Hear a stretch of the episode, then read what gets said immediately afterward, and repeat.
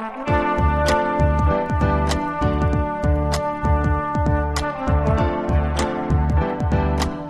listening to the Co-Main Event Podcast. And now your hosts, Ben Fowlkes and Chad Dundas. That's right. You're listening to another episode of the co-main event mixed martial arts podcast.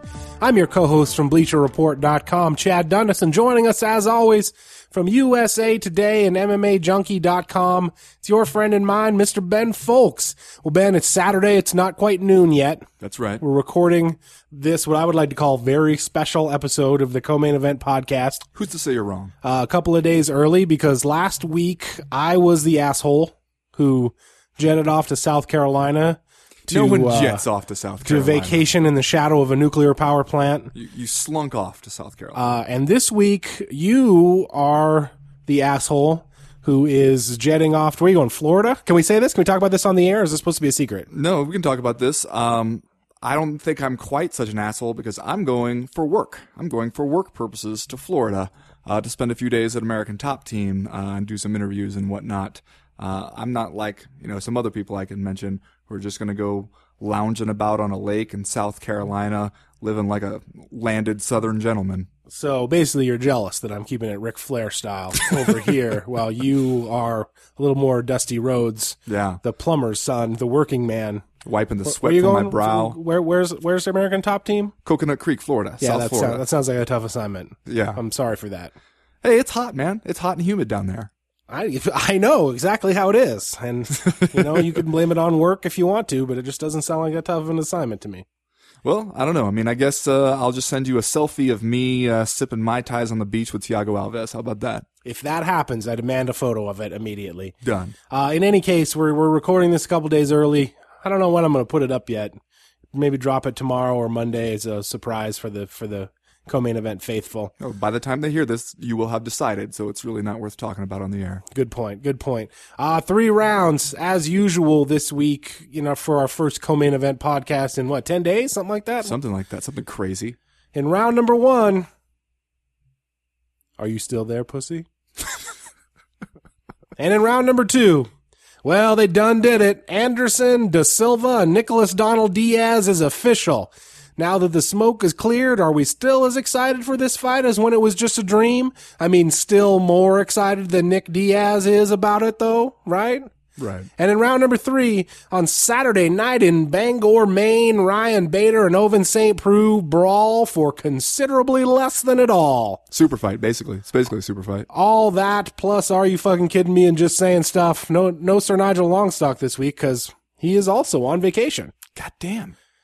Uh, so we're gonna do uh, are you fucking kidding me and just saying stuff. But first, like we always do about this time, let's do a little bit of listener mail. Listener mail. Ben, I'm not gonna lie to you. There's a lot of bad news in this week's listener mail. Well, you know, I don't know if that's because just uh, an inordinate number of bad things happened, or if that's because of their, our layoff. Uh, we got to get in here and shake off the ring rust and, and, and face the music with listener mail. Because you're right, there's it's kind of one downer after another, but uh, you know, would be would be cowards if we did not confront it head on.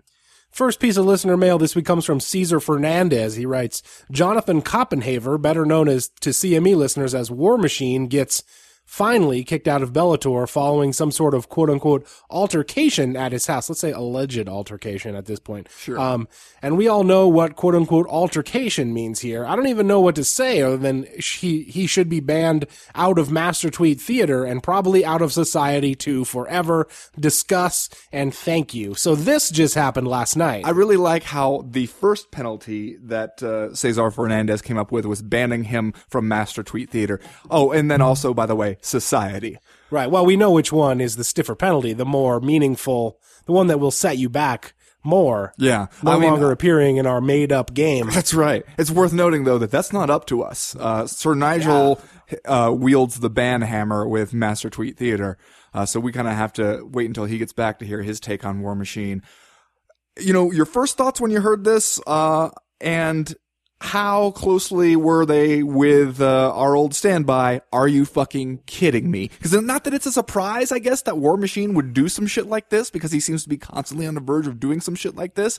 But man, he must be aware of the image of him that's already out there. And when he goes and does some stuff like this, like this has got to be the point where everybody's like, okay, you're not fucked up in a funny way anymore, man. Get out. Out of the pool, collect your things. Good day, sir. Right. Yeah. Allegedly. Um, Allegedly, good day, sir. yeah, you took the words right out of my mouth when you said that, that this was not a surprise because, frankly, we've known for a long time the kind of uh, ugliness that War Machine is capable of, and Real men rape. that That's that's a War Machine original. Right. Uh, and, and but the, you were right, I think, in that this is the situation where I think he officially crossed the line from like quasi humorous personality uh, in the sport to uh, just like ugly human being area. And you know, we've we had this conversation in the past on the show, um, only half in jest about uh, Christy Mack, the uh, the significant other of War Machine, um, the pornographic film actress, and how we felt like from you know what we could glean about her from her social media postings that it seemed kind of like uh, maybe she was the one who was slumming here, Yeah. uh, to be to be going out with uh, with War Machine because. Uh, everything we could tell about her, it seemed like she was the brains of the operation. Yeah, you can for do sure. better, girl. You could do better. And so it's sad, man, to have this happen, uh, uh, to, to anyone, frankly, and, and like have this, this happen in this weird, very public relationship that, uh, we all, whether we wanted to or not, were privy to, uh, almost entirely privy to, really, when you think about it. Not a lot of privacy going No. on in that, in the War Machine, Christy Mack relationship. Also, but what what are you supposed to tell yourself if you were one of those sad sacks out there who bought an alpha male shit T-shirt or whatever it is that War Machine sells, uh, and whether you bought it ironically or not, now you got it sitting there. Now every time you look at it, you got to think like. Wait a minute, I bought this from the dude who regards alpha male shit as like domestic violence. Well, first of all, you bought an I do alpha male shit, I assume tank top. Uh, so you got problems of your own. Uh, second of all, you gave some of your money to War Machine already. You've already done that. So like you have already had to have a come to Jesus moment or hopefully you woke up the next morning, I assume hungover because you were obviously drunk when you made the purchase. Uh, and you looked in the mirror, but you probably didn't even remember it. You probably got an email confirmation Oh no, not again. from john.copenhaver at uh, prodigy.com. and uh, you looked in the mirror and you thought, oh man, what have I done? Yeah. And of course, I assume you can't I need to cancel these orders and get to a meeting. War Machine has already spent the money on on on drugs and protein shakes. But uh, see, we're doing it again. fees. We're doing it. We're falling I into the thing where we're, you know, oh, it's just he's he's fucked up in a funny way. No, it's not funny anymore, man. You're hurting people allegedly. Um, also, though, did you see his reaction on Twitter right after this this news kind of broke via TMZ that the police in Las Vegas were looking for him and hadn't found him yet? Was this the one where he said he couldn't believe it? That it seemed like he was cursed. Seems like he's cursed. Like this bad stuff just finds its way across the universe and zaps him right in the teeth through no fault of his own, Chad. Now that's the problem. That's that's your big problem right there. The from which all the other problems uh, stem out from War Machine. Your, your your inability to take responsibility for stuff allegedly that you did. Yeah, uh, and you know, a couple months ago, I said I was done with Chael Sonnen after the uh, after the the second fail. I guess well, I guess it would be the third total of his career failed drug test. Uh, and that you know his his crimes seem to pale in comparison here to War Machine. So, uh, I guess I'm done with more War Machine, man. It's just like I don't really see, especially since War Machine is not even going to be a contributing member of this uh, subculture that we're all involved in. Uh, especially I, I, now that he's been cut by Bellator. Like I didn't even know he was still with Bellator. I thought he sent out a tweet when Scott Coker took over the promotion that was like, "I just got a taste of the new Bellator leadership, and they are no longer pro War Machine or something like that." Which a shocker. Uh, and second of all, like I, I took that to mean that they had cut him, but I guess not. They still had him hanging Are around. you sure said that they're no longer pro War Machine and that they're no longer about pro wrestling? No, this was from War Machine. War I know. Machine sent out this tweet, But, said okay. that they were no longer pro War Machine, or like they were no longer. It, was something like that. I don't remember the exact wording, but Well, uh, I mean, I guess maybe we ought to give uh, Bellator some due daps here for, for jumping right on that one, uh, because the previous Bellator ownership seemed to take a uh, a very different attitude toward domestic violence uh, when that would prop up every once in a while. I saw on Twitter, and I didn't know that this had been the case, but had Be- Bellator previously produced a promo involving War Machine that included a phone conversation with him that when he was in jail? I saw someone post that they, that there had been a promo of that nature, which I was unaware of, but that seems Uh, surprising to That me. is surprising. I did not know that, but they they did seem like they were uh, at least in the pre-Coker era of Bellator. Uh, gonna go ahead and embrace War Machine's checkered past and try to use that to their advantage. Bravo, sirs. Yeah, and now look. Now look. I just hope, you know what? I hope that uh, this is at least the moment where if, if nothing else comes out of this, and hopefully one of the things that comes out of this, if War Machine is in fact guilty of uh, beating up his girlfriend, is that he goes back to jail. Uh, but also uh, maybe some, some soul searching time for Christy Mack, who we've said for a long time could do better. Uh, and uh, I, I'm going to stand by that one. Well, and I would hope that any self-respecting mixed martial arts promoter out there that can make money any other way would would not give War Machine any more fights after after this. You know, what is not his first transgression is not even his first violent transgression outside the cage. Right. Uh, but the sad part is, you know, there's someone out there that will still trade on his his name. At what point do you just stop licensing a guy like that? Well, yeah, there's there's a that's a good question too. Although a lot of states out there where you could you could go in and do That's- the damn thing right. without having to face too much oversight. and who knows? This might be the point where War Machine has to come up before the Nevada State Athletic Commission.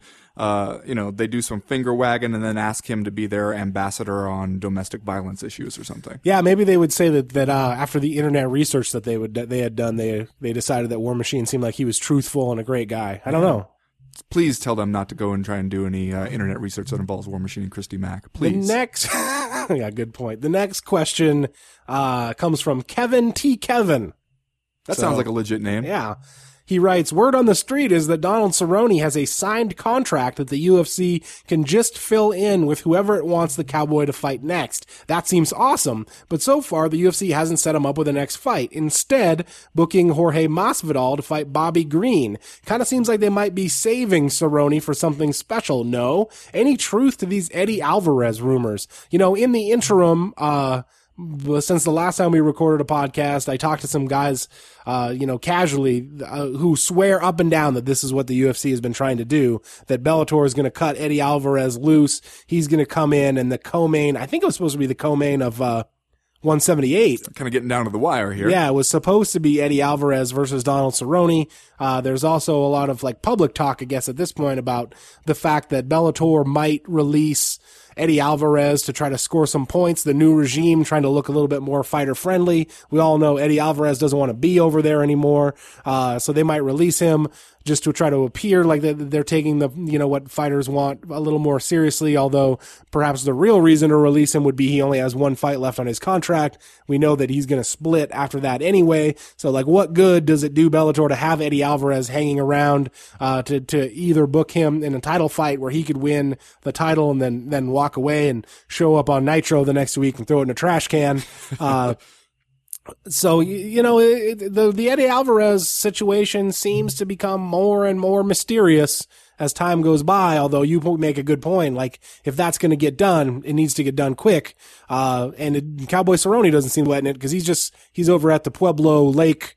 Uh, reservoir today trying to find a ride. I saw on, on Twitter trying to see if anyone's about to put a boat in. Uh, he wants to get out there on the water and have a little fun. So Where's his boat? I don't know. Maybe his boat's in the shop. Maybe Leonard Garcia has it. This concerns me. uh, you know, I as far as the thing about Donald Cerrone just saying, "Hey, go ahead and fill in the opponent." I mean, that does seem like a really Cerrone esque thing to do. And also, like if you look at his his history with the UFC, it doesn't seem like that dude is turning down any fights. Like he is just kind of taking whoever you got, even if sometimes it's not the best matchup for him.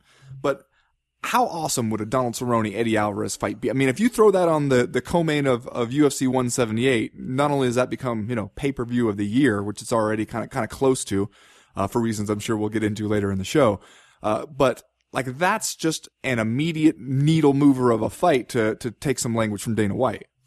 Yeah, it's like when I first heard about it, it's one of those situations where, you know, as, as many dumb stuff, many dumb things that the UFC does that they deserve to be criticized for. I feel like in the matchmaking department, you know, where, where, uh, Joe Silva and Sean Shelby are kind of lords of that domain, they make almost all of the right decisions. And like stuff that you find out like this, where it kind of comes out of the blue and you hear somebody talking about how it's just a rumor and you just end up being like, oh, you goddamn geniuses. Cause that's like, that's a perfect fight, not Yeah. only from like a fan standpoint, because Eddie Alvarez and, and, and Donald Cerrone are going to go out there and, and probably have a cracker jack, but like also like a perfect fight for both guys, you know, assuming that Eddie Alvarez freed himself up from Bellator and came over to join the UFC, uh, fighting Donald Cerrone seems like kind of the, the perfect litmus test because if you beat Donald Cerrone, then you are a title contender. And if you lose to Donald Cerrone, then you were overhyped from the, from the get go. And if you're Donald Cerrone, if you beat Eddie Alvarez, well, you might as well be number one contender at that point. Yeah, except that if you're Donald Cerrone, no way you'll sit around long enough to just wait for your title shot uh, if it comes down to that while the other dudes are That's figuring out true their because that contract you signed that that's blank on the other side. Right now, Joe Silva has that at the Ditto machine, the facsimile machine that that, you know that they used to have in the office at school in like the eighties. You just and you crank it and it spits out purple copies. Man, you're He's, so he's just Diddy just- Ditto machine in that You're thing just right telling now. everybody how old you are. Well, that's the funniest way to duplicate a, a printed document, though, right? Like, I could say he was putting it in the copy machine, but like, yeah, that's not funny. no, That's not funny the Ditto all. machine is funny. There you go. That's just comedy. The next question this week comes to us from Ray Ronaldo. He writes, so, uh, it seems like Josh Grispi is not only a failed UFC prospect, but also a failed human being. You're telling me that this motherfucker not only beats his wife and threatens her with MMA related death via text, but also has a pit bull named Buddy who is trained to attack people and who he uses to attack the poor woman. My God, man. I'm not sure I actually want you guys to discuss this, but this, cuss? I don't know if we want to discuss it either. So, like I said, a lot of bad news in uh, in the uh, listener mail this week, which is not our fault. Like, just a lot of bad stuff going on out there. And this, we're not even going to touch on the uh, K1 kickboxer who had the video out of him uh, abusing a puppy, allegedly. Although I didn't watch it because if someone sends out a video that says, "Here's a video of a man abusing a puppy," Nope. that's one I don't watch. Not gonna do it. Uh, but that, you know what? That's kickboxing's mess. Let's let them handle Yeah. that. We got enough problems over here on our side of the dusky back alley where we all reside. Uh, so yeah, I don't know. Did you read the, the, the, the, the, I saw in Cage Potato. They did like a, uh, like a chronological breakdown of the Josh Grispi incident, uh, which is ugly and almost like, unimaginably ugly, I would say. And just a, this was here's what the first thing that I thought because I remember when Josh Grispi was uh, a big time prospect and a guy that you thought you know was going to come along and be a winner too from a title shot before it all kind of fell apart for him. And uh, my first reaction was that this is just another example of how we don't know any of these people because I remember when Josh Grispi was a fast rising future superstar, uh, there was a lot of really glowing reports about him floating around. And, um, I always feel weird about that kind of stuff, especially when a guy falls from grace later because it's like, ah, remember that dude that you like gave a stroke job to and on your website? Like, turns out he's one of the worst people around. Yeah, okay.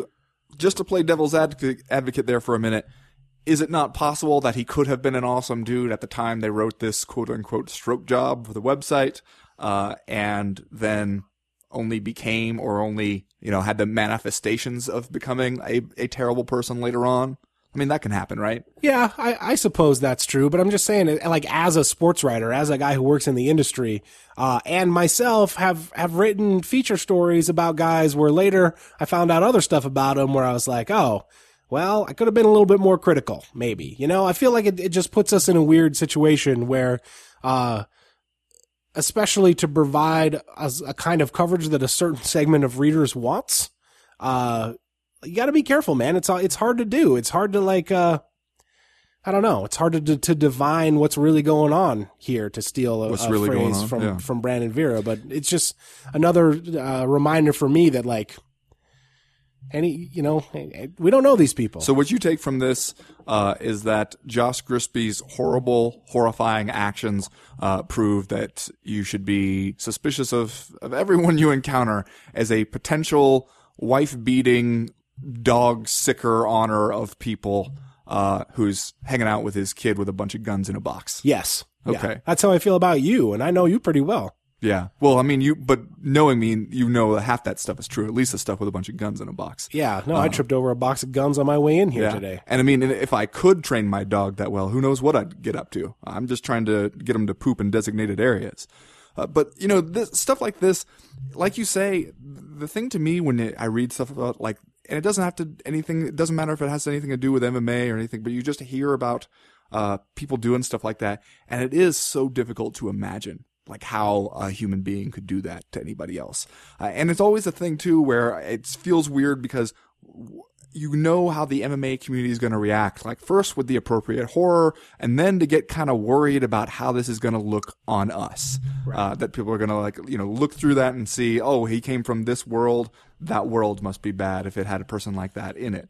Uh, when, like you said, for one thing, we don't know any of these people, and sure, you see a bunch of uh, NFL players who are not exactly angels either. So there's a lot of that. I also think though fighting is one of those things where, uh, because there's such a, a low barrier of entry to get into that sport, uh, both as a fighter or a trainer or as a manager or anything. Uh, it is maybe more likely that we see incidences like that happen where we realize, oh, wait a minute, we didn't really uh, ever vet these people. Uh, because if you can just show up at the gym and fight, or show up at the gym and put a towel over your shoulder and convince somebody that you're their coach, or tell them, uh, you know, that you went to a couple law classes and therefore you should be their manager, then boom, you are that thing. Whatever you get to call yourself, you become it. Uh, so stuff like this, I think maybe it does happen more often in MMA. Uh, it is just though, hopefully we don't lose sight of just what a horrible thing it is to have happen to his family. Yeah, and I mean that's the, the the real tragedy here, and and we do a lot of times on this show talk about mainstream acceptance and how we're not sure that the casual fan even exists, and like we do do we care or not what the mainstream sports uh, media and and viewer thinks about us. But in these kind of situations, and and you just spoke to this, but I do feel like that's valid though. In these kind of situations, the the war machines slash Josh Grispies of the world, uh, because there are a lot of people out there still, like the sports editor that I used to work for at the local paper here, that when I told him I was quitting to go be a full time writer for ESPN to, to, to cover MMA, he looked at me and said, that's a job? like there are people out there uh, and a lot of people, frankly, that still have a very, very low opinion of this sport and and this this subculture. And you know, for people like us that are kind of constantly uh, working against that, like and and you know, people who don't want to feel embarrassed to talk about what they do for a living and what their tastes are, what they like. Frankly, people will send us emails all the time to the podcast, kind of speaking to that, that they don't want to tell the people that they work with that they're into MMA and stuff like that. Like, Yeah, it's like the- telling people you're into bondage or something. You got to know what their reaction, know them well enough to know what their reaction might be. I'm not going to freak out about an on-stage brawl like some people did this past week, and we're going to talk about this more in round one, so I don't want to get into it too much. I'm not going to freak out about how that reflects poorly on us, but the incidents like this, where Josh Grispi and War Machine both get charged with with uh, domestic violence and, and partner assault in in one week, like this does reflect poorly on us, and this does make all of those critics and all of those newspaper columnists that call this sport barbaric, and we always come out and talk about what dumb people they are, the people who wrote that, like this makes them look right. Well, this stuff like that, it doesn't just. This this makes us look like we are who those people thought we were. And these people, War Machine and Josh Grispi, are associated with us. And that to me sucks. yeah, I mean that does suck. But I mean, incidents like this, I could just as easily say reflect poorly on men. Yeah, they do. I and I, and clearly a lot of this stuff like happens in other sports cultures too, like you know, the NFL and and uh NBA and and I'm sure the NFL if or I mean NHL if anybody still writes about that uh has these these kind of incidents all all the time, but like those are not emerging like uh you know, still somewhat controversial sports that are fighting for for acceptance and uh you know, recognition. Fair enough. Do we have any more? I think We have got- one more. Is there one more? All right, let me see what it is. Uh, this one comes from Clark Hempel, the last listener mail of the week. The Scott Coker era is off to a roaring start over in Bellator, as this week the company announced a light heavyweight title fight between champion Emmanuel Newton and, wait, this says Joey Beltran here, but that can't be right. You know what? I'm going to check that out and get back to you guys later in the show. Until then, maybe you can think of something relevant to talk about. Well played, Clark Hempel. Uh, so yeah, remember a few months ago when the, the pay-per-view had just gone down and we were already talking about a rematch between Quentin Rampage Jackson and, uh, Muhammad Lawal. And I got on this show and said, you know what Emmanuel Newton should do is he should go on the MMA hour and talk a bunch of shit about his so-called friend Rampage Jackson and talk about how he's not friends with Rampage, was just trained with him and demand a fight with Quentin Jackson. Well, that didn't happen, as everyone knows. And as you pointed out when I said it at the time, that's not the kind of dude that Emmanuel Newton is. But if you're not going to do that, Manny, here's what happens. Well, Title fight against Joey Beltran, which A, does in fact look like maybe kind of a showcase fight for Manny Newton, but B, still would be better to be fighting Rampage Jackson. Uh, maybe. I mean, or maybe he figures uh, as if if he feels the same way that his coach Antonio McKee does, who said that uh, uh, your boy Manny Newton isn't really making the money he needs to make right now to fight a guy like Rampage. Hey, maybe you, you tick off another fight on that contract. You go out there, you you get to uh, show out all over Joey Beltran's face. Uh, get a what should be a pretty easy win. Uh, although blah blah blah, anything can happen. Uh, get a title defense under there, and uh, then wait and see when they give you something real to do. I mean, this just feels like a a placeholder kind of fight. You want to keep the champ busy. You don't really know what else to do with him in the meantime. Uh, you know, because he and Rampage are teammates or whatever. Uh, Mo Lawal needs to get a win over somebody. Plus, they already fought twice. Uh, Tito Ortiz just beat a damn middleweight. What are you supposed to do there? I don't know. Kill some time here. Throw uh, Joey Beltran in there. I mean, for for Emmanuel Newton, it probably doesn't seem too bad. It just seems for Bellator like, man, you just went uh, 180 from that whole title shots are earned, not given thing, didn't you? Well, and it also does kind of make the, as as Clark Hempel points out here, does kind of make the Scott Coker era seems like it's getting off to a bit of a slow start. I didn't even know. Here's here's here's how out of the loop I've been on this whole Bellator thing. I saw that Joey Beltran was supposed to fight Emmanuel Newton for the title, and I was like, well, he's coming off that loss to Quentin Jackson. How they even doing that? I didn't even know. Joey Beltran came back and got a win over Vladimir Matyushenko Yeah. back in April Choked 43 year old Vladimir Matyushenko. to give him to position himself, put himself in the pole position here as the number one contender.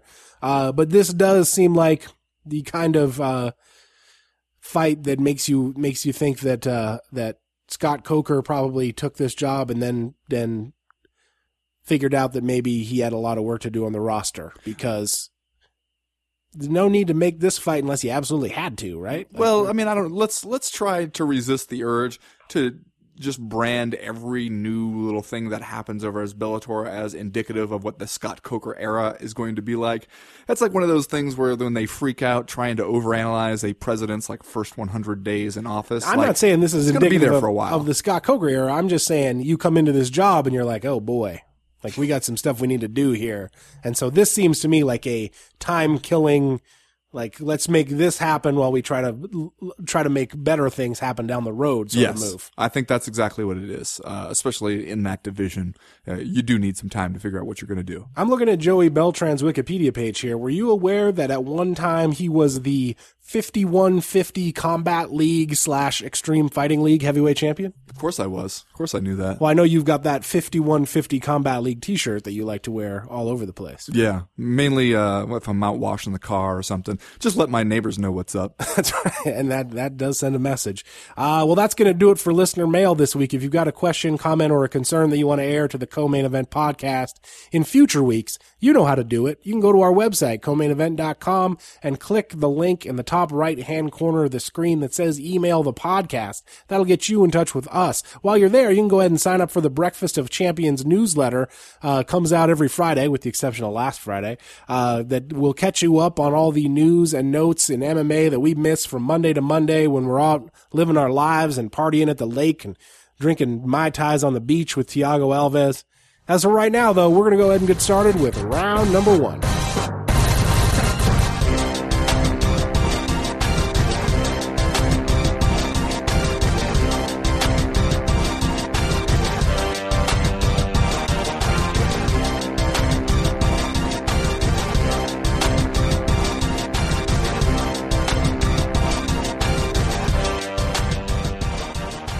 Well, Ben, uh, light heavyweight champion Jon Jones and upcoming challenger Daniel Cormier have been making quite a time of it during their recent press tour.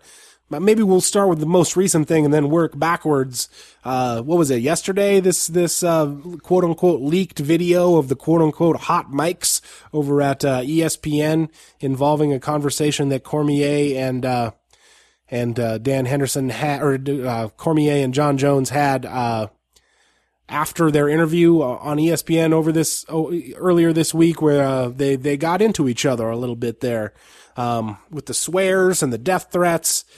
Uh, you know, a lot has been said about that already. I'm going to say my favorite part of that exchange, which I have not heard anyone comment on yet, is that if you watch the video of it, they're both just kind of sitting there fiddling with their earpieces or whatever, and you can kind of see the expression on Jon Jones's face when he decides that he's going to say that, that he decides that he's going to say, "Are you still there, pussy?" Yeah, he really to, enjoys to, it to Daniel Cormier, and it takes him a second. You can see it, it. It dawns on him. You can see it come across his face. He gets this little smirk, and then he thinks about it for a second, and then he says it. That's my favorite part. What's your favorite part of this exchange? Oh well, my favorite part has got to be when they go all seventh grade, like I wish I was there so I could spit on you. I would literally kill you if you did that. Do you think I'm just going to sit there and let you kill me? Like it just becomes like this uh, the weird argument about like the actual like physical reality of who could kill whom and who would do what about that.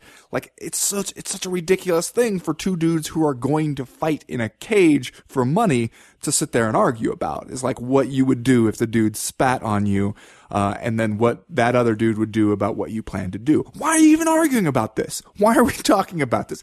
It, it, to me, when I first heard that there was like this hot mic video of the two of them talking, my first thought was, "Oh no, is this going to be where we find out that?" Uh, you know they were they were faking some stuff to drum up interest like that we're going to find out that they're oddly congenial with each other when they think the cameras are off um, because that would be a real bummer after all this uh, and instead to find out it goes all the way in the other direction that even when they think nobody's watching uh, they're still fucking with each other and Jon Jones is being exactly the kind of person that his detractors have accused him of being in real life uh, man it just seems like so many narratives just collided all at once there.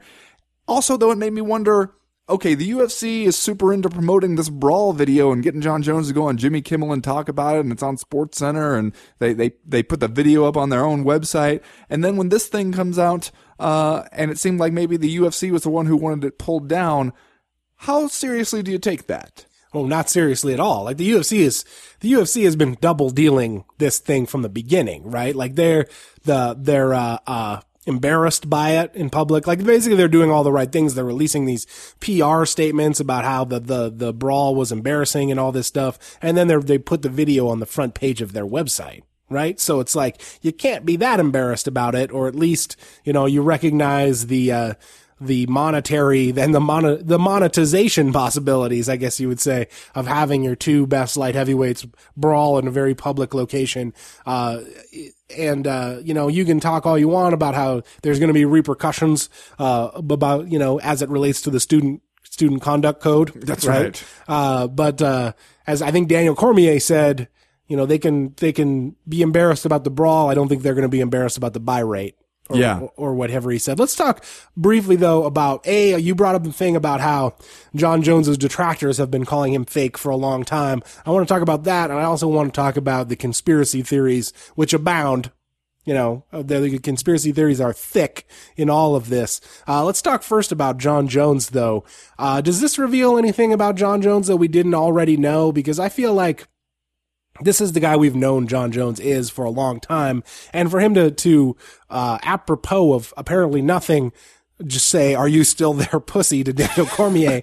Uh, like, God damn it, that does kind of seem like that's got to be some kind of mental warfare, right? Like you, there's no other reason to say that other than like you're trying to get in this guy's head. Yeah, I think that uh, what this it, it, not only confirms what people have been accusing Jon Jones of being is like you know one person when the cameras are on and a completely different person uh, when they're off.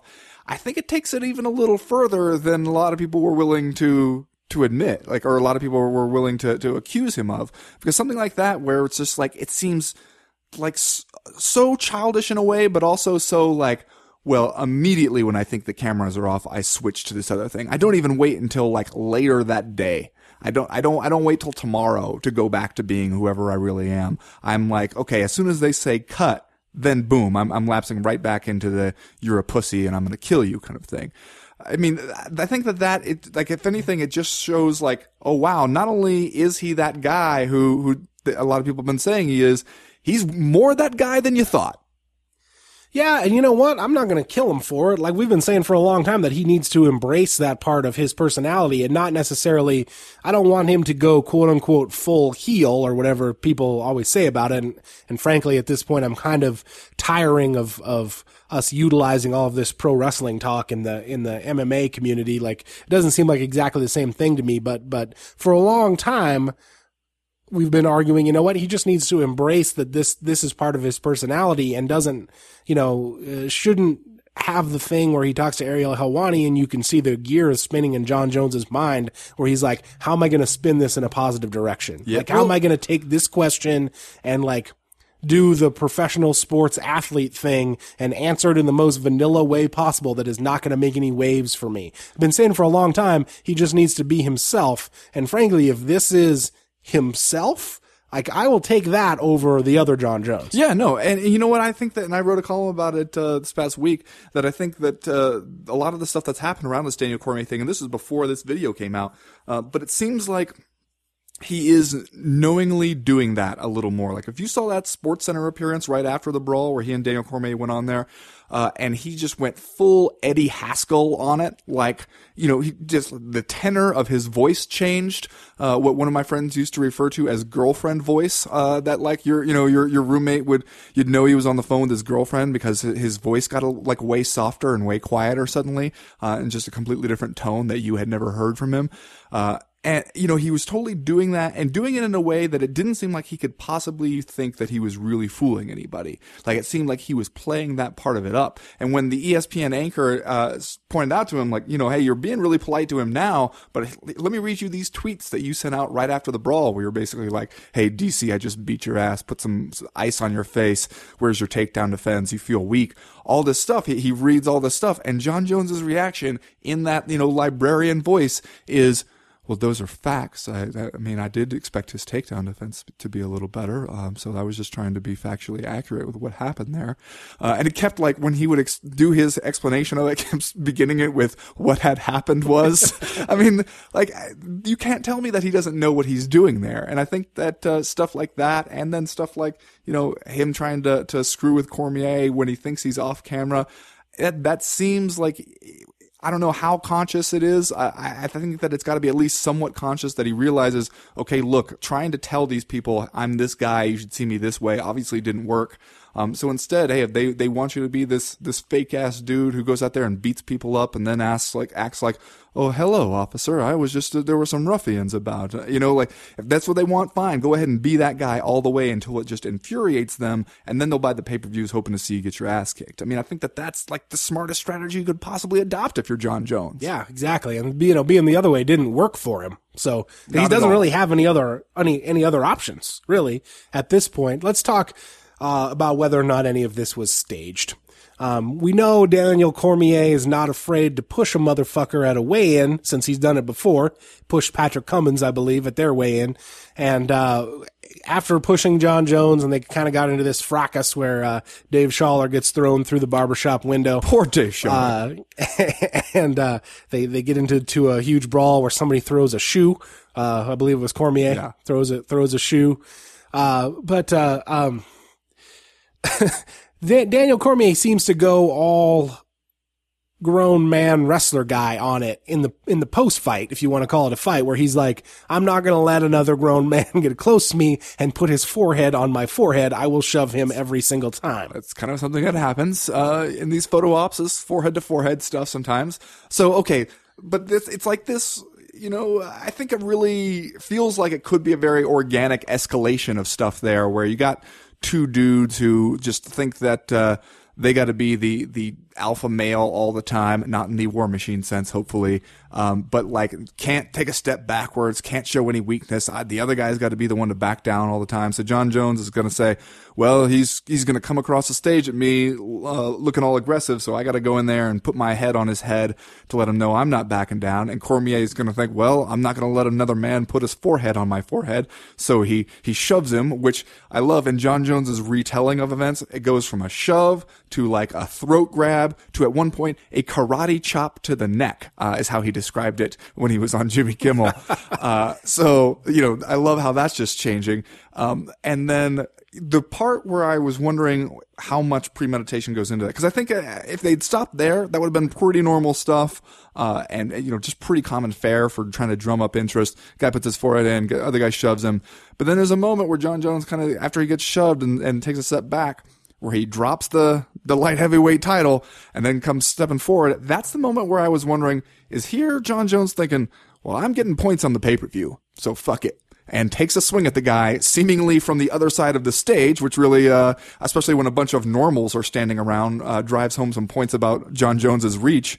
Uh, but I think that's kind of the moment where I started to wonder, maybe Jon Jones did a quick little little math problem in his head and figured out like if I throw a left hand that doesn't really connect here, I might make myself uh, half a million more dollars easily just in that one gesture. Yeah, and if he is thinking that, it'd be hard to blame him, frankly. Uh, I, a lot of things can go wrong though when you start doing stuff like that. Yeah, especially yeah. when you got a cut on your face. No, yeah, you're right. You're right. Uh, and I don't believe that this was premeditated, but I do feel like Daniel Cormier, uh, knew that he was going to shove Jon Jones if Jon Jones touched him or like got close to him like that. The weird part is that like Jon Jones doesn't usually do that very much. Like in that, you know, he usually like has a very low key stare down, usually looks the other way or, or, you know, does something like that. And, and all of this and the, uh, the sports center jawing after, before, after the, the interview, all of it is indicative to me of Jon Jones knowing that he is in a fight now.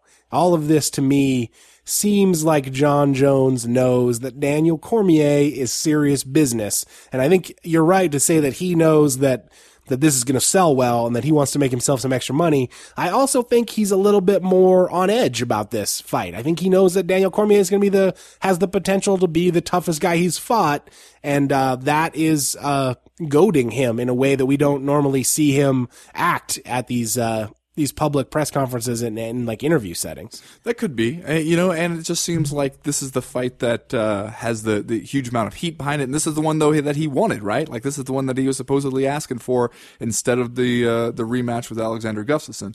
Uh, I mean, I, I think that uh, Jon Jones has always been a little bit aware of like which are the fights that are going to make me more money pay per view wise, which are the ones people want to see. He seemed really aware of that with uh, like when the possibility of fighting Lyoto Machida again uh, came around that he didn't feel like the pay per view had done super well that time. Uh, I wonder really like if you're the UFC where like they're really in a position to benefit here pay per view sales wise. I just wonder what the reaction was. For one thing, I think we can agree that if Dana White is standing there instead of Dave Sholler, that doesn't happen. Like, not that Jon Jones couldn't uh, just as easily throw Dana White uh, aside. I mean, it might be a little tougher uh, just just just from sheer poundage uh, to move Dana White than it was to move Dave Sholler. But you just there's no way you're going to see that happen exactly the same way if if the boss man is standing there in between them. But if you're if you're Dana White and you hear about this stuff, I mean, say let's Wait, you're in Bora Bora, right? You've gone to Bora Bora or wherever he is, wherever his, he is for his vacation, some private island somewhere. Uh, you hear about okay, there was a big brawl at the press conference. Uh, the, the videos all over the place. The shit was crazy. I mean, I guess first you ask like, is anybody hurt? Like, did did either of the fighters get hurt? Uh, did they hurt anybody else accidentally? Because that definitely could have happened uh, pretty easily. Uh, did they did they do anything that we're going to get sued over? Uh, and when you hear all of that is kind of good news. Nobody's hurt. Nobody seems like they're getting sued. Seems like we we might have got out of that one relatively unscathed. You got to be jumping up and down, going yippee yippee. Yeah, I bet it's a mixture of both. I mean, I think because I think that Dana White and Lorenzo Fertitta are both uh, aware of you know public perception of the of the company and the sport, and that's the kind of stuff that they worry about a little bit, even if they would never admit it in public. So, you know, I I do feel like when Dana White hears about that on the first day of his vacation that his initial reaction is going to be like, "Oh, great." You know, like I believe his his initial tweet that he sent out where he was like, "Oh, my first day of vacation and this happens. Wonderful." or whatever he said. Like I think that that's legit. That's how he feels. But then like Gotta blow as- off some steam on a motorcycle at 180 miles an hour. Right. And then I, then I feel like you're probably right that after it kind of sinks in, after they've thought about it for a minute, made sure that, that, uh, no one got hurt, that the blowback isn't going to be too severe and that in fact the, the, the media is going to be totally into it in its own way. Uh, that's when I feel like you're probably like, okay, well, this is probably a, a good thing for our, for our pay-per-view buys, which at this point, I mean, you got to think this is going to be this could break a million pay-per-view buys uh, or at least be up there. This like goes without saying this this stands to be the top selling pay-per-view of the year and will probably be uh you know on the list of top selling pay-per-views of all time. Well, I just wonder how it's going to, how, how this, this controversy is going to keep. Uh, because you got a little bit of time Are until they the fight. peaking too early? Yeah, uh, it's one thing, you know, people hear about this. Oh man, there's this crazy, huge title fight that's going on in the UFC. The dudes just brawled at the press conference. Uh, it, it was mayhem, uh, and then you know they're caught on basically what they think is like off air, uh, talking all kinds of crazy shit to each other. I think that that kind of like people hear about that and these short attention spans that we have. People are like, okay, great. So what is the fight? Is it this weekend? Or Yeah. next weekend? It does Wait, wait, it's not until fucking September? Oh, fuck, man. By then, football will have started. I'll have moved on with my life. Uh, completely different stuff will, will be going on. I mean, I guess you gotta think that, uh, the UFC is gonna try pretty hard to, to get the, the hype machine going and remind everybody of this stuff and maybe even generate some new stuff. Yeah, it is way too early for this kind of stuff to be to be happening. If if this is the the high watermark, uh, and uh, you know, I think if nothing else, it's going to give the UFC a good chance to figure out which Linkin Park song they want to set the brawl to for the commercial that we will watch five or six hundred times between now and and UFC 178 finally going down. That's a low ball estimate, five or six hundred times. Uh, we we went on for too long on this round, but frankly, it deserved it. Uh, so uh, we'll we'll do. Are you fucking kidding me? At the end of round number two. Uh, and as for right now, we're gonna go ahead and get started with that. Round number two starts right now.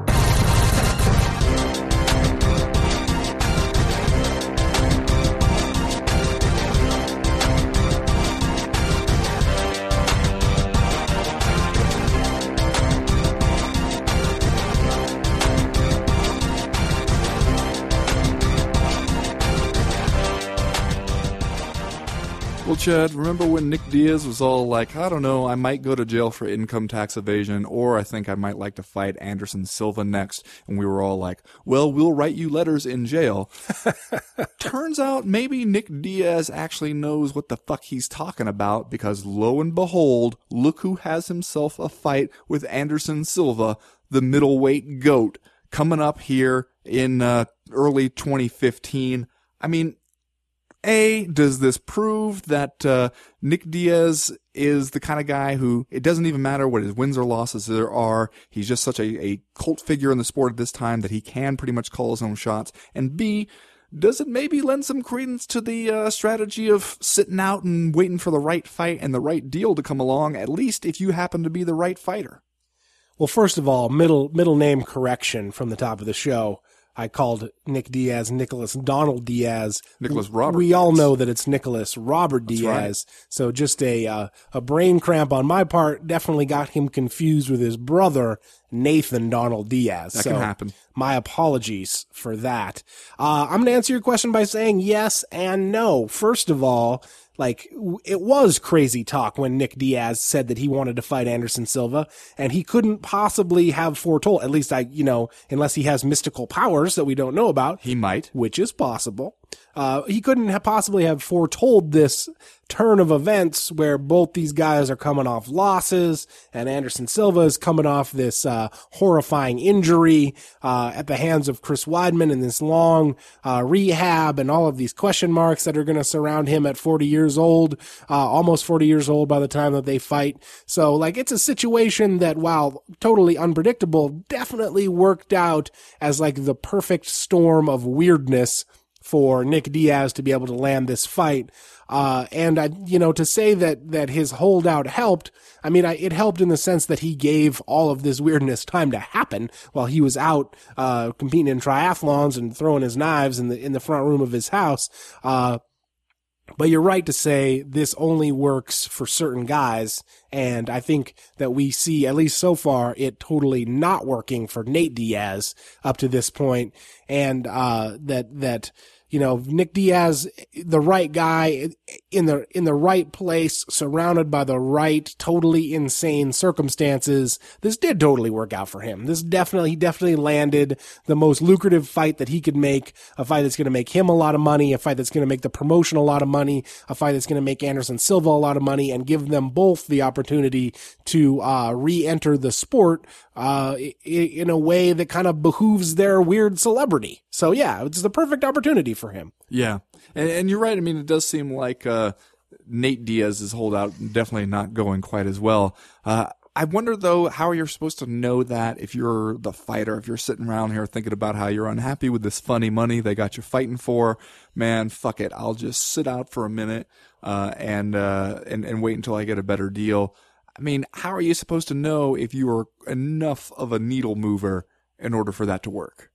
Well, I don't think it works for anyone really, except for the Work for Nick Diaz. Well, yeah, it's except for like the there's like uh, how many guys that could that could pull that off in this sport? A half dozen, five, six. Like we we're still existing in a mixed martial arts world where the balance of power is almost entirely with uh, management. So you're saying that you think that if CB Dollaway were like, you know what?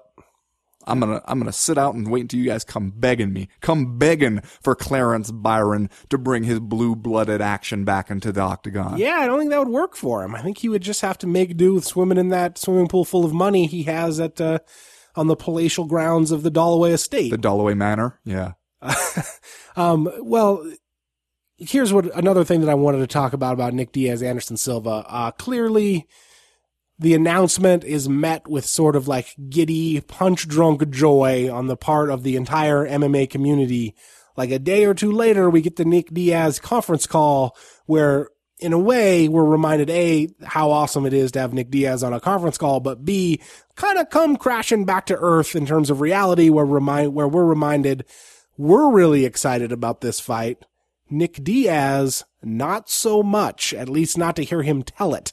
Like, if you can read between the lines a little bit, and you don't have to read too deep into the things that he says, uh, this, he's here for the money. He's here to get the big fights and the big money and fight the guys with the legacies. So while we're all running around out of our minds with excitement about this super fight and how awesome it's going to be, this is just business for NR Diaz. I don't think that's anything new or different, though. I mean, he's always kind of been like this. He's always had this relationship with the sport where, you know, he acts like he hates it, uh, even though he keeps coming back to it. Uh, you know, he always acts like, and at the times when he sounds to me the most reasonable are the times when he is saying to people like, well, shit, would you want to get in there and fight Anderson D- or Anderson Silva? Would I you? agree. I completely agree? Would agree. you want to get punched in the face by these hitters for a living? Like, no, of course you wouldn't. So you're going to make sure you make as much money as you possibly can while you're doing it, so that you don't have to do it very long, and so that you know the, it's the rewards are, are worth all the risks and the punishment.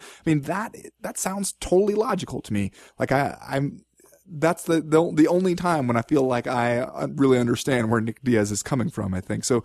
I don't think that that's really anything new at all from him. Uh, That seems pretty consistent with everything we've heard. I just wonder like how much he's aware.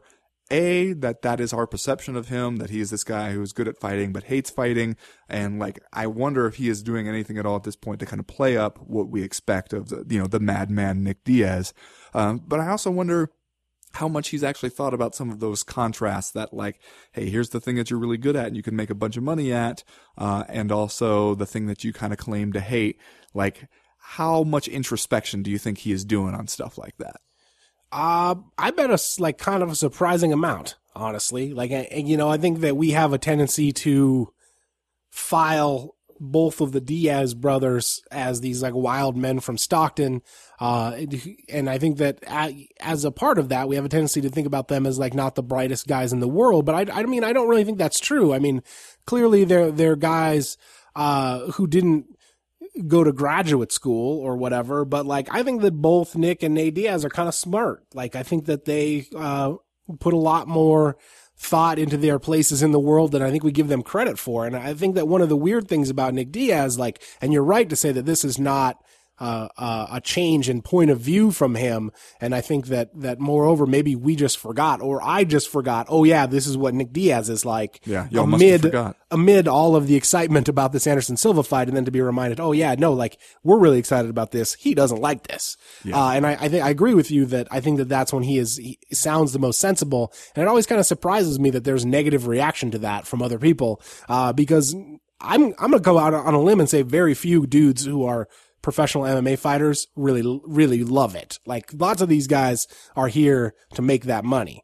Um, but one of the things that surprises me about Nick Diaz is when we get him in a venue like this, I think we have a tendency to like stereotype him as a guy who does, who is, you know, doesn't have a, a, a, a, huge number of thoughts in a day is that the opposite of that is actually true. When you hear this guy talk, you ask him a question, uh, he'll talk as long as you want him the to. The thoughts just keep j- tripping over each other and cutting in line, and you don't even know exactly how you ended up where you end up. So I think both he and Nate are kind of introspective, thoughtful guys. I just think that they have a hard time explaining that to people when, when we ask them questions. And I think that they are very rightly annoyed by that process. I think that it's a process that frankly would annoy anyone and, uh, even annoys somebody like Georges St. Pierre, who, who is honest about that toward the end of his career, saying that doing media was kind of painful for him because you have to answer the same questions over and over again. And, you know, I think we, one of the things we know about the Diaz brothers is when you put them in this uncomfortable position, uh, like they're going to rebel against it a little bit in their own way. Yeah, well, I mean, I don't I think that it, if you put them in the most comfortable position that you can, they're probably going to still find something to rebel against. I think that's kind of in their personality. And one of the last things I think that uh, I want to touch on before we move on from this topic is one of the comments, and Danny Downes and I discussed this a little bit in our trading shots thing, but Nick Diaz's comment that, you know, I wouldn't recommend anybody be a fighter. Uh, which again seemed like the, the, the rational Nick Diaz that I can relate to. I mean, especially after being up close from our vantage point with this sport, I feel the same way. I would not recommend yeah. anybody. I think we, we say fighter. it. We we've said it on this show. Like when Jon Jones talks about how he found out his girlfriend was pregnant, and needed to make some money. He became a professional fighter, and we've always been like, no, if you're anyone else in the world, do not do that. Yes. But I mean, and that's something where uh, Greg Jackson talks about this a lot that like fighters have to be optimists. Optimists almost to the point of it being kind of insane. Uh, because otherwise, if you were making these kind of like cold calculations about what your odds of success were and, and what the rewards are, uh, what you give up, all that kind of stuff, um, you would have to conclude that it was a bad idea, bad career move. And one of the things that I've heard from some other fighters, uh, especially the fighters who are done with it now and are around our age. I've heard it from both Danny Downes and from Julie Kedzie. Uh, that feeling that like you get to a certain point, like in your 30s as a as a pro fighter, and you wonder if you've been locked out of other avenues of life by virtue of doing this for so long. Like you don't have regular job stuff on your resume the way other people do. They seem to have spent like their their mid to late 20s and early 30s getting into a career that they're going to be in for the rest of their life whereas you spend it in a career that's going to be over by that point and they start to feel like maybe trapped um, by past decisions that it's limited future options. Uh, and I think that that seems like a uh, like a really common thing that that I hear from a lot of fighters. And you can see how that totally makes sense. Like it's one of these things where you, in order to do this, you must not be thinking too far into the future. You can't afford to think too far into the future. That just it doesn't really work for your job and what you you have to get in there and do every day. Uh, and then you get to a point when you are kind of forced to think about it. Uh, and oh shit, I'm not going to die when I'm 35. Now what?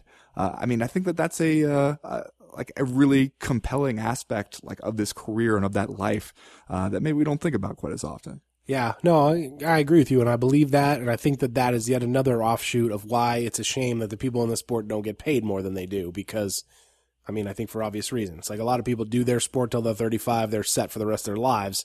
In this sport, you do your sport till you're 35, you probably don't have any any money to show for it, frankly, unless you're one of the few guys uh, who gets paid a lot of money. Like if you're watching, I don't know if you're watching the new Hard Knocks on HBO, uh, where they follow the Atlanta Falcons this year, and uh, you got Steven Jackson, I think it is, on there talking about how he spends his off seasons traveling the world, and he's got his art gallery showing with photos he took of the Terracotta Army and stuff. And you're like, yeah, there's not a whole lot of MMA fighters who get to do that with their time off. Different worlds. All right, let's do Are You Fucking Kidding Me? And then we'll move on to round number three. Man, this week, my Are You Fucking Kidding Me is a pretty simple one. Joe Riggs shot himself a couple weeks ago. Are you fucking kidding me? You kidding me? Shot himself through the hand and the thigh. Damn. Are you fucking kidding me? Joe Riggs shot himself. fucking kidding me? See, this is isn't this what like Mark Twain was always saying was that uh, you know anytime you got somebody who thinks they've got an unloaded gun in the house, that's the most dangerous situation a human being could possibly be in. Yeah, and like I said on Twitter, Nick Diaz resigns with the UFC, and less than 24 hours later, Joe Riggs is cleaning his gun. Coincidence? I mean, there's another way to phrase that. Nick Diaz signs uh, a new deal with the UFC at the same time that Joe Riggs is coming back to the UFC. Next day, Joe Riggs ends up shot. yeah. Well, we don't know. Maybe we don't know the real story, man. I don't know. What's your Are You Fucking Kidding Me for this week? Well, Chad, I'm, as I'm sure you saw, uh, UFC middleweight champ Chris Weidman poked a little bit fun at that uh, the young dinosaur of Vitor Belfort, uh, going on his Instagram and posting the side by side photos of Vitor. One uh, where he is looking. Uh, Pretty jacked and, and pretty young dinosaurish, and the other where he's uh, looking a little more uh, wasting away, uh, wayfish man uh, kind of.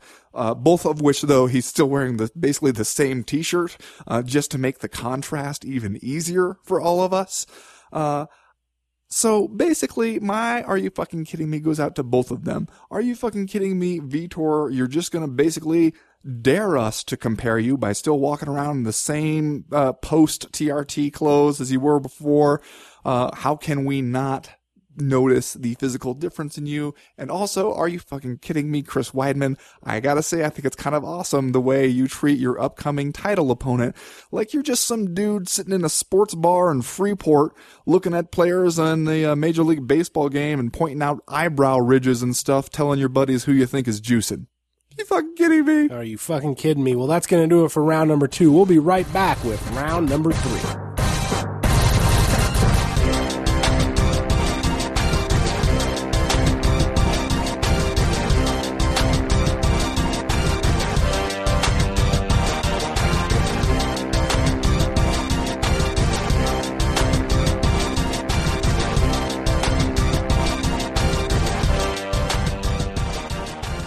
All right, Ben. Well, if the new style of televised UFC card is to take kind of a thin assortment of fights and put an interesting main event on top of it, I'm going to say that UFC Fight Night 47 is kind of the opposite of that. That it's a card featuring several kind of interesting fights that is topped off by something of a dud main event. And we all know, of course, the main event is Ryan Bader versus Ovince St. Preux, which we're all here to talk about. Um, That's dynamite. It's dynamite in a bottle. but if you look at the card, Gray Maynard versus Ross Pearson as the co-main, Tim Boetsch, the Barbarian Horde, my guy, guy, taking on Boach. Brad Tavares in like kind of an interesting middleweight fight. And then you look all the way down at the prelim card, uh, not only is, is Sara McMann back in, Af- in, in, acci- uh, in action, Sara McMann on the prelims in a- Bangor, Maine. had a tough one with that against Lauren Murphy. But then also your prelim main event, again, a thing that doesn't exist, is pretty much a potential flyweight number one contender fight with Jussier Formiga taking on Zach Makovsky. So, and you got to watch it in standard D on Fox Sports 2. which means no one is going to watch it because it's on Fox Sports 2. I don't even think anybody gets that channel anymore. I didn't even know Fox Sports 2 still existed. Uh, but, uh, this is kind of an interesting card, like I said, topped off with a main event that you look at and you go, huh?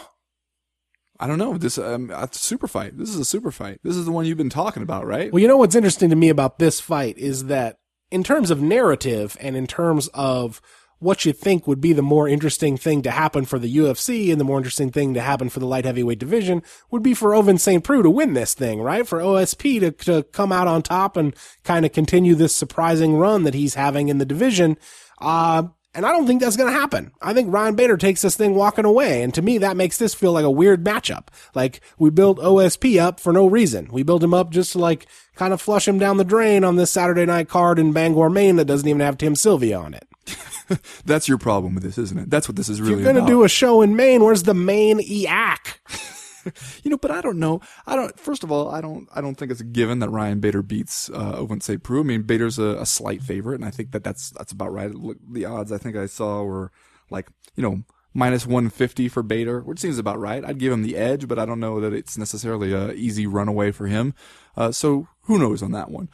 To me, it just seems like when you put this as your main event, you're basically saying, yeah, we don't really have like a main event. Like it's just the UFC coming to your town in Maine, uh, and you got to be excited about that just because of who we are and basically we'll give you a good solid card but there is no real main event here and that's like what you're essentially saying with this which i don't know i don't necessarily have a huge problem with that From from my point of view, for me, it's better as far as I'm concerned. I'd rather watch you know four or five fights that I'm interested in rather than watch uh, a bunch of filler and then have one really big fight on top of it. right yeah no i, I For the people of Maine, maybe it sucks. I don't know. well there's nothing else to do though they don't uh, of course they're going to go to the fights. There's there's fights in town this weekend. It's either that or sit around and watch the apples grow, right?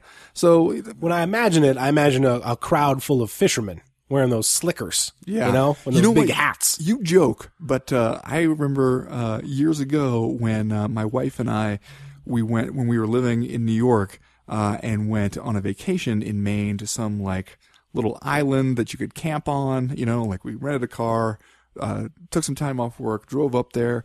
Uh, she's from New England, so she has really fond memories of like camping in Maine over the summer stuff, you know. And we're camping. I had an awesome time, and then we got up uh, in the morning and realized that like we had locked the keys in the car.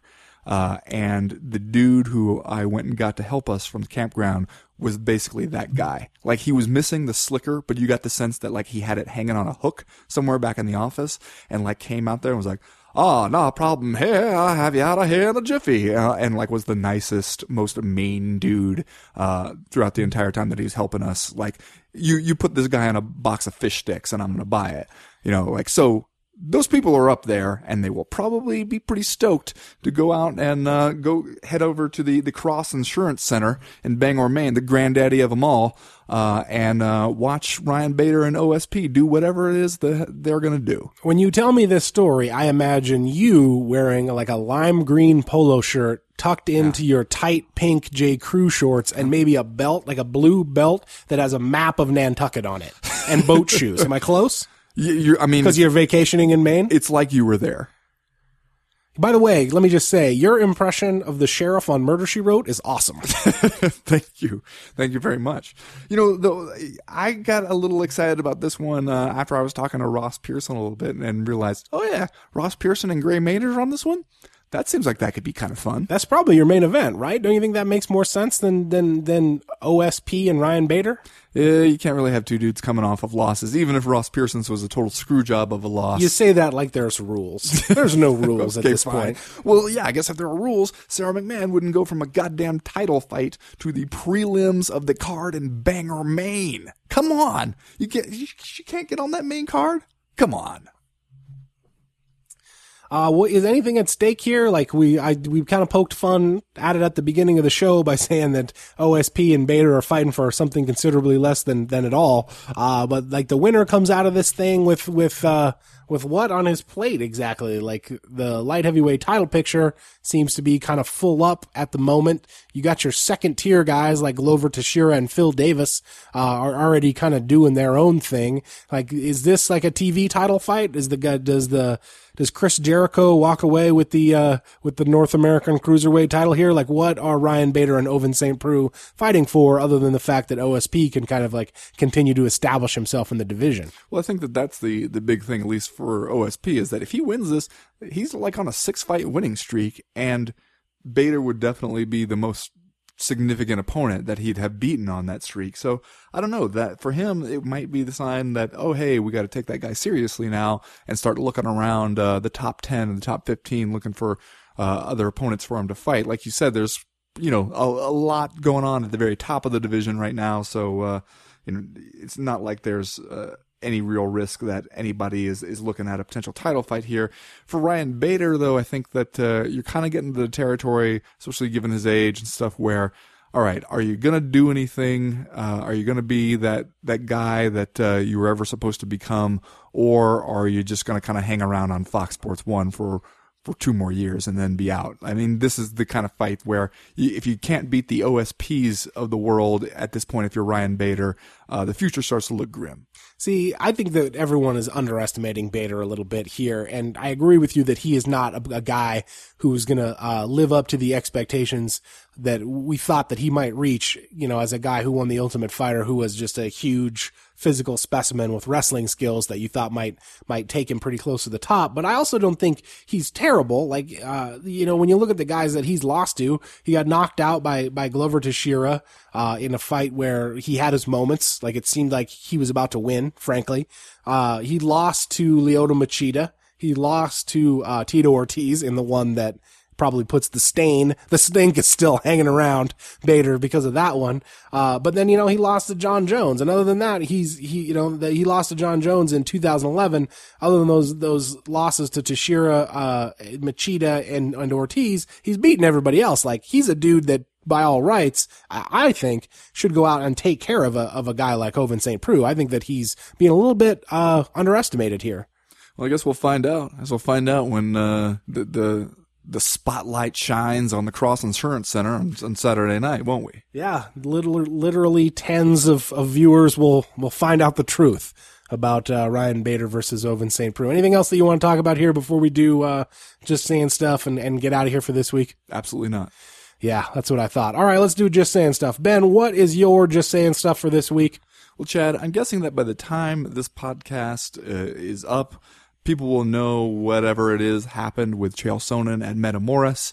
Uh, either now, when does that happen? Is that tonight? Is that tomorrow? It's supposed to be today. Yeah, later later today. It's huh. Saturday, so it should where, be today. Where is it? Does that happen here in the United States? It's or? Los Angeles, I believe. Oh, That's okay. where I think they do all their stuff. But uh, you know, as you might have seen, uh, there was a bit of a controversy there with uh, the Nevada State Athletic Commission kind of deciding fairly recently that it was a violation of Chael Sonnen's uh, agreement not to to fight anywhere else in in the two years uh, during his suspension uh, following the, the, failed drug tests. Uh, and had kind of threatened him with some pretty hefty fines if he went ahead with this thing, saying they considered it to be a, a violation of, of what he promised them when he went before the commission. I'm just saying I'm not the guy who's going to jump up and defend Chael Sonnen blindly. I mean, God knows those guys are out there. Uh, but I have to say, when I went back, watched exactly uh, what they said to him at the hearing, looked at the Nevada State Commission's own rules about this kind of stuff and how it defines stuff like, you know, contests and unarmed combatants and all that stuff, I'm just saying, this one, you gotta admit that the Nevada State Athletic Commission screwed up. Not that necessarily, you know, Chael Sonnen is a, an aggrieved party here, but the way everything went down, I think you got to kind of let him compete. Uh, at this grappling event. Uh, now, we raised questions before about whether he should be drug tested at that grappling event. Uh, my understanding is that the, the Gracies are still doing some research on uh, on the drug testing thing, but I'm just saying, Nevada State Athletic Commission, you screwed this one up. Yeah, weird, weird for them to try to do that. It seems uh, pretty patently beyond their purview as far as I'm concerned. But Ben, this week, I'm just saying, I don't know if you saw it or not, uh, but your guy Dan Henderson was on the Twitter machine this week soliciting, basically writing an open tweet to his fans, trying to find out who they wanted to see him fight, saying he was trying to land a fight, uh, near the end of the year in either the middleweight or the light heavyweight division. Uh, I read that and I thought to myself, Hendo, shh I'm just saying the UFC is still trying to fight some find somebody to fight Anthony Johnson, dude. Oh God. Just keep your mouth shut until we get that one signed and then go out there and advertise to the world that you're willing to fight whoever in whatever division, man. Just lay low, play it cool. I'm just saying. Just saying. All right, well that's going to do it for the co-main event podcast this week. We'll be back next week to break down all the stuff that happens at the at the Cross Clark Shadow Insurance Center in Bangor, Maine. Nailed it. Uh, as for right now, though, we are done. We are through. We are out. How is uh how's web traffic on uh, barbarianhorde.tv been? It's down. Yeah, I have to I have to be honest. It's been down since uh, you know Boetsch. It's been there's been some hard times in, in Barbarian Nation.